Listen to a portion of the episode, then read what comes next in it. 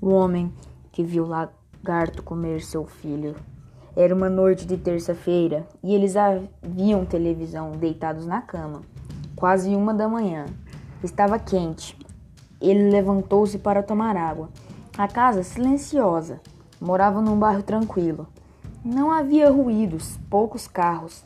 Ao passar pelo quarto das crianças, resolveu entrar. Empurrou a porta e encontrou o bicho, comendo o menino mais velho, de três anos e meio. Era semelhante a um lagarto, e na penumbra pareceu verde.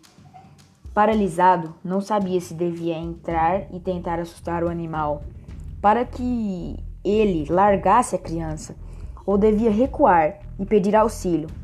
Não sabia a força do bicho, só adivinhava que devia ser monstruosamente forte, ao menos forte demais para ele, franzindo, funcionário e meio míope ainda por cima.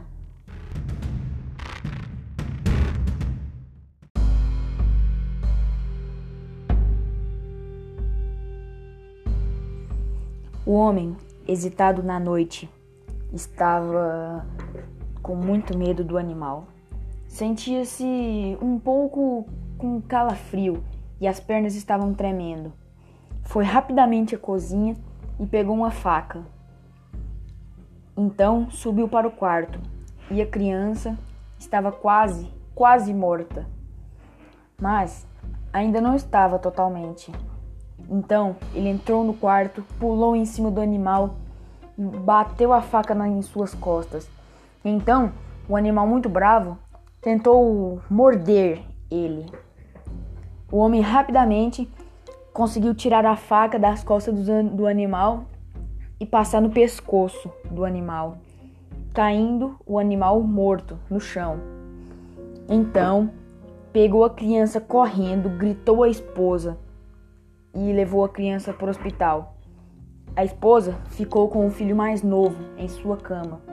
Quando chegaram no hospital, é, estavam os dois, Rapidamente ligou para o serviço de animais.